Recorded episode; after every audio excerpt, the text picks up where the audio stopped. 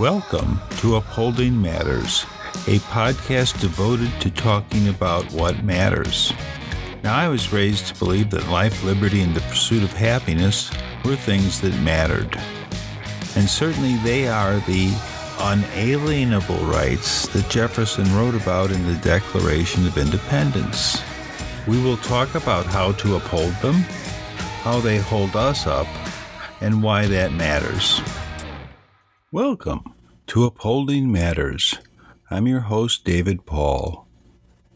Today we think about the Mardi Gras that has ended and the season of Lent.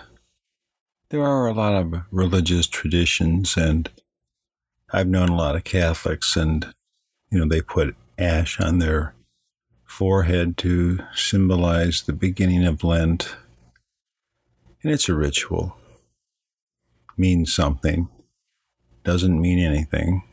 And it's just one of those things in life that other people do that might not seem less than strange to others, but we tolerate in the name of religious freedom. I do believe that our country is founded on freedom of religion, and mostly it's freedom from religion because there can't be a state religion and imposition of a state religion upon people, telling them what they have to believe and how they have to pray and all that. Well, so we see that in other parts of the world. For instance, now, you know, I hesitate to knock, but when Donald Trump heaps praise on Kim Jong un, doesn't he really know that it's much more than just a dictator? They make this guy into a god. Some people don't even believe he defecates. He's so godly. And they build a cult around him and worship him, and that's the state. And it was that way with his dad and granddad. And I mean, people, you know, speaking of the Catholics, I love the Catholics, but they were Kennedy people, and a lot of people had JFK pictures and Jesus in their house, and uh, Bobby Kennedy. So it doesn't matter if Kim Jong Un has his picture in every room in North Korea, every house, every space, every toilet. It doesn't matter except that a president of the United States should not be fooled by such a pretender. And before I shake down a few of these things, I just want to tell you, spread some joy. Coming into my office studio here where I record, my new dog, Steven, I've told you about that. He's my pound dog, and I don't know if that's derogatory or not. You know, he's a rescue animal. They made jokes on some talk show about that recently. And uh, he's just fantastic. But he he's on the couch and he's just got his head up on the arm, just sleeping, just so comfortable. None of my other dogs ever got on my couch.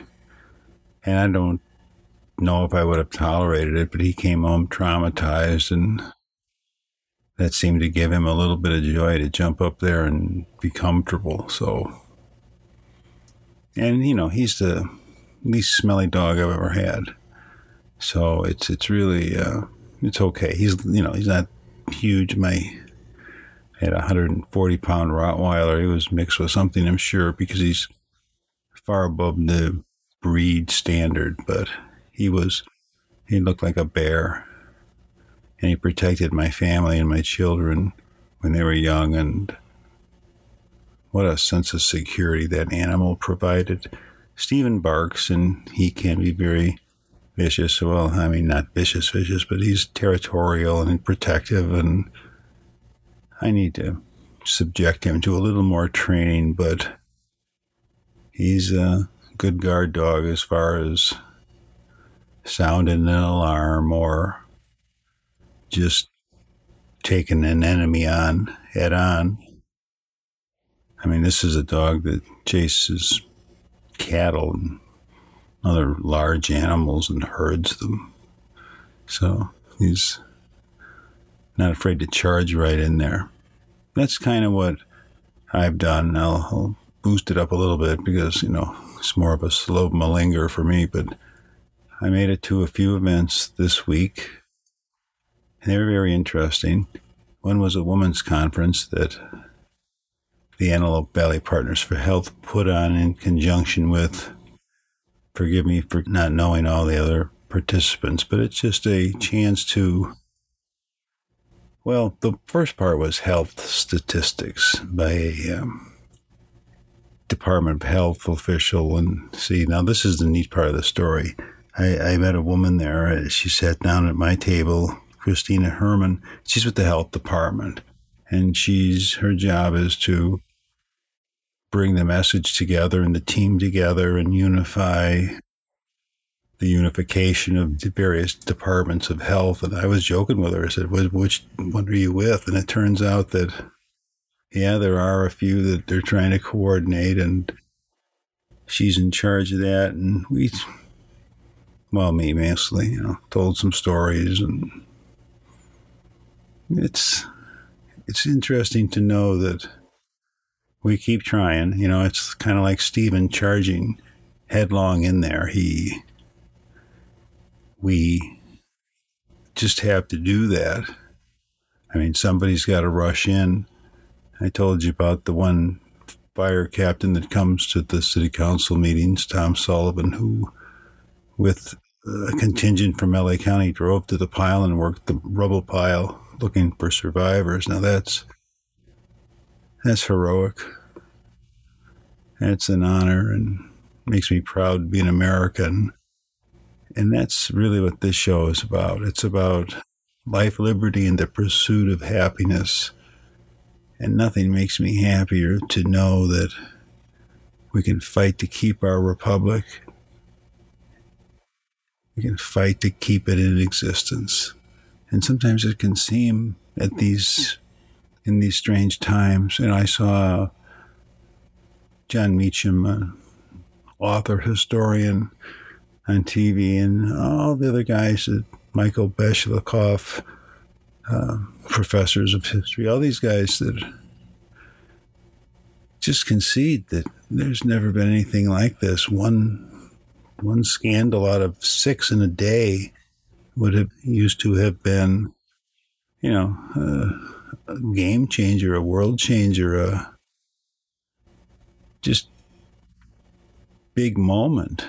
And now they happen so often and it's so dizzying and we don't know what's happening. You know, I mean, we're trying to keep our little part together and but our European allies and our Asian allies and all these relationships are strained beyond repair in some cases. I mean, the only real repair is a new president.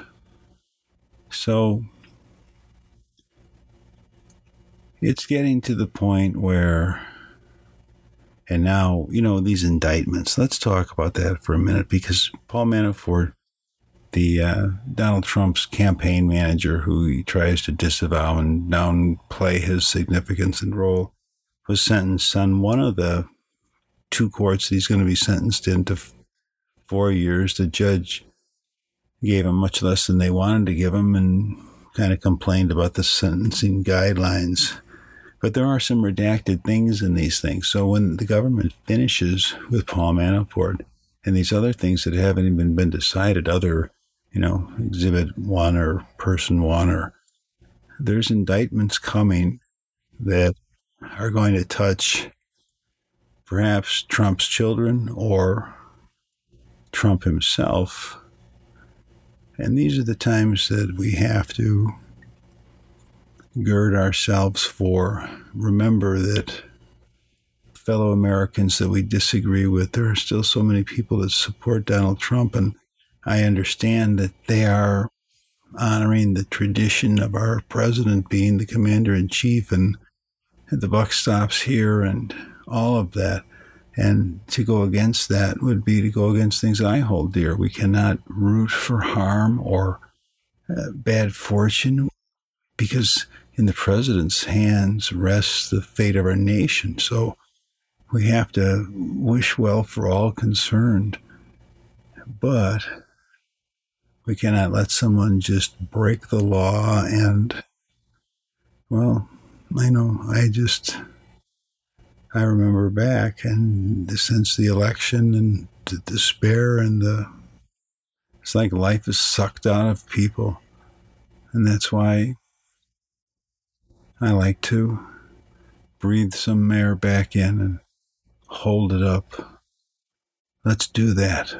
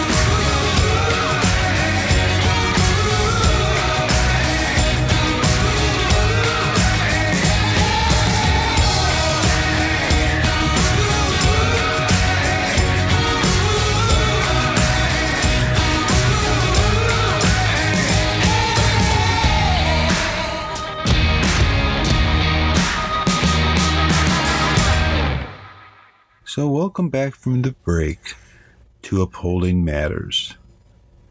Now, you may have heard me say that I wait till the next day to get some fresh perspective for the second half of the show.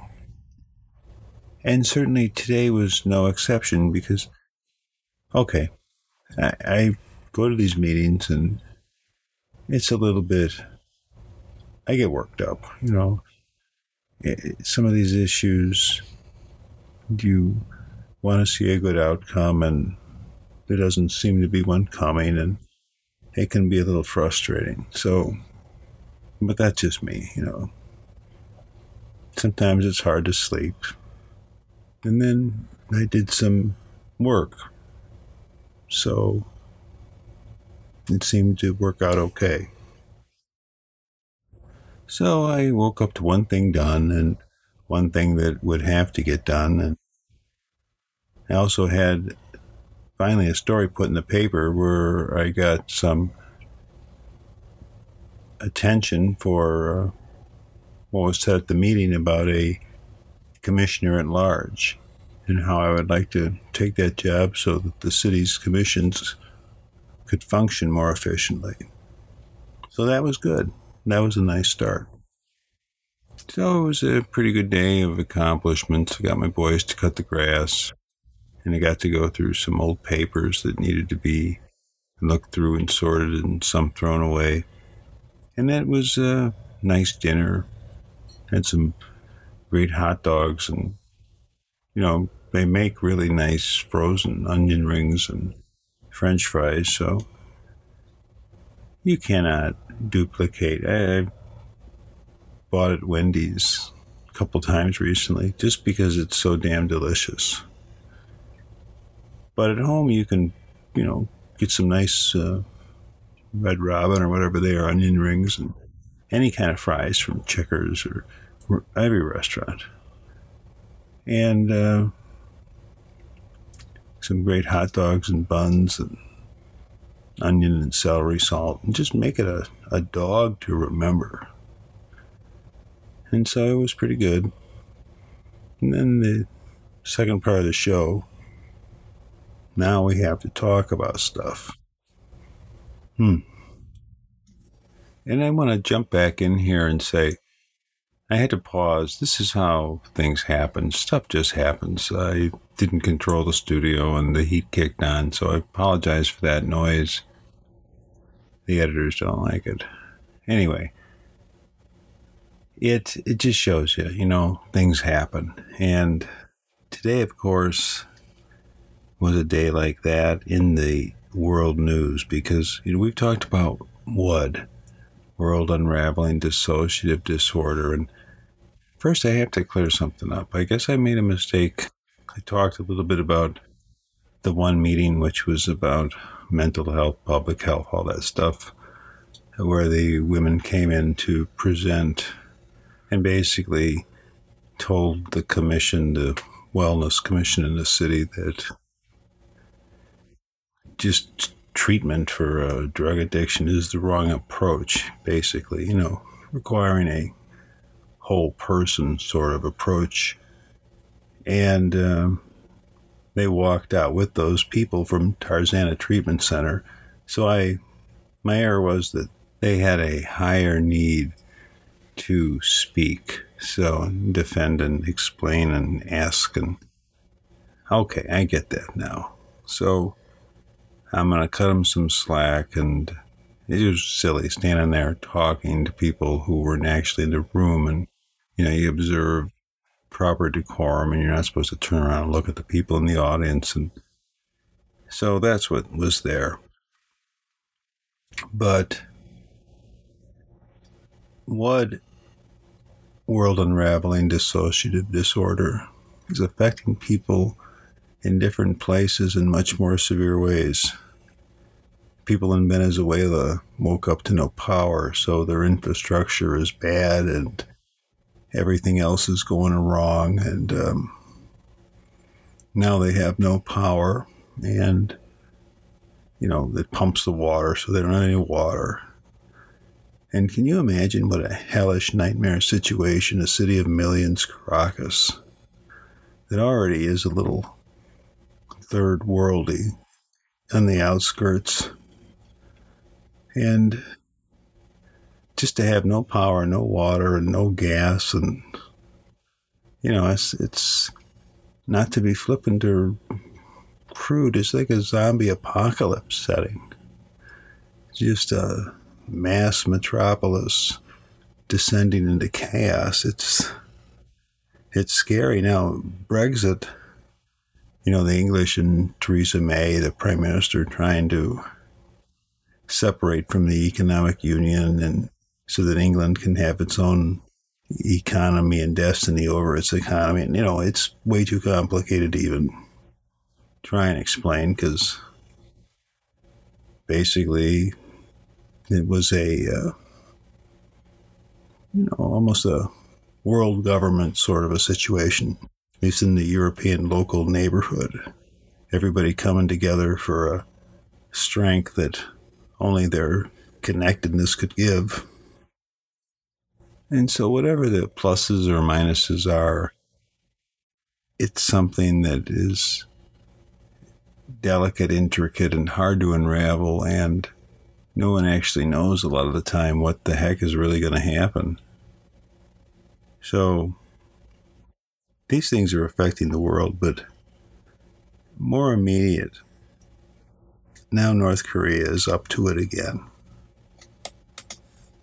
So, you remember last week's Vietnam summit, and it turns out that with Kim Jong Un and Donald Trump. You remember, uh, it turns out that Trump really pulled out abruptly and left him kind of sitting there with lunch on the table and humiliated and embarrassed the great leader. And now North Korea is having activity at one of their launch sites where they produce weapons and transporting it to the launch site where they can put it into space. And no matter how you cut it, a highly provocative maneuver on the North Koreans. So now, even that has further consequences because, you know, the Chinese are pretty tight with the North Koreans. I mean, they allow them to exist basically. And of course, the nuclear bomb dynamic changes a lot of the equations that we have with North Korea, South Korea has with them, Japan, and certainly China, their their host nation. So, but Trump is supposed to get together with the Chinese Xi Jinping and have him come to Mar-a-Lago and sign this great new trade deal. And now the Chinese premier won't even come to America because he's afraid that he'll get embarrassed and humiliated by Trump. You know, they want the deal back to the normal way when they would have the principals come only in to sign after a deal had been struck. They're not going to negotiate head of state to head of state. And that's just not how these things are done. So there's been more fallout from the Paul Manafort sentencing and the judge, and you know, he said something like uh, wasn't about collusion to Russia, or not so directly. It was that was wrong because this trial that Manafort was convicted on pled guilty to are financial crimes, bank fraud, tax fraud, stuff like that. And yeah, it's got nothing to do with running over a duck with your motorboat either. So the judge didn't really have to say that. And then you got Donald Trump this morning. He's got a new thing. It's a uh, collusion witch hoax. There is none. And he's claiming the judge said it, but the judge didn't actually say that because the other things that the unsealed and undelivered counts or whatever they call it haven't even been delivered to the other people that are involved in some of the Russian stuff. So it's it's it's crazy. We've never been this deep. And the thing that got me most today was a story about Newport Beach, and that's where uh, my city's mayor, Rex Parris, lives. He's got his dream home in this affluent community, and God bless him. But now in this high school in Newport Beach, richest kids anywhere, they're they're doing pro-Nazi parties. They're making swastikas out of beer cups and taking selfies of dozens of them saluting like Heil Hitler and see this is the trouble with messing with the order that binds us. I mean, if you're an American you probably have a granddad that fought in the Second World War or a great granddad. Now, that was against Hitler and Nazism and all these brutal crimes, and the same thing that any totalitarian government does, Kim Jong un still does. These are horrible things, and they're not to be emulated. And they had to bring a lady in, probably very few left Holocaust survivors, to just talk to the people. And I hope that helped because that would change your mind. Having a woman tell you how people wiped out her entire family. This was the cousin of Anne Frank. And my goodness, get out there and salute the flag and say you want to find out the best way to help America. Please, please think about what you're doing when you do stuff like that. It's it's disheartening to the world.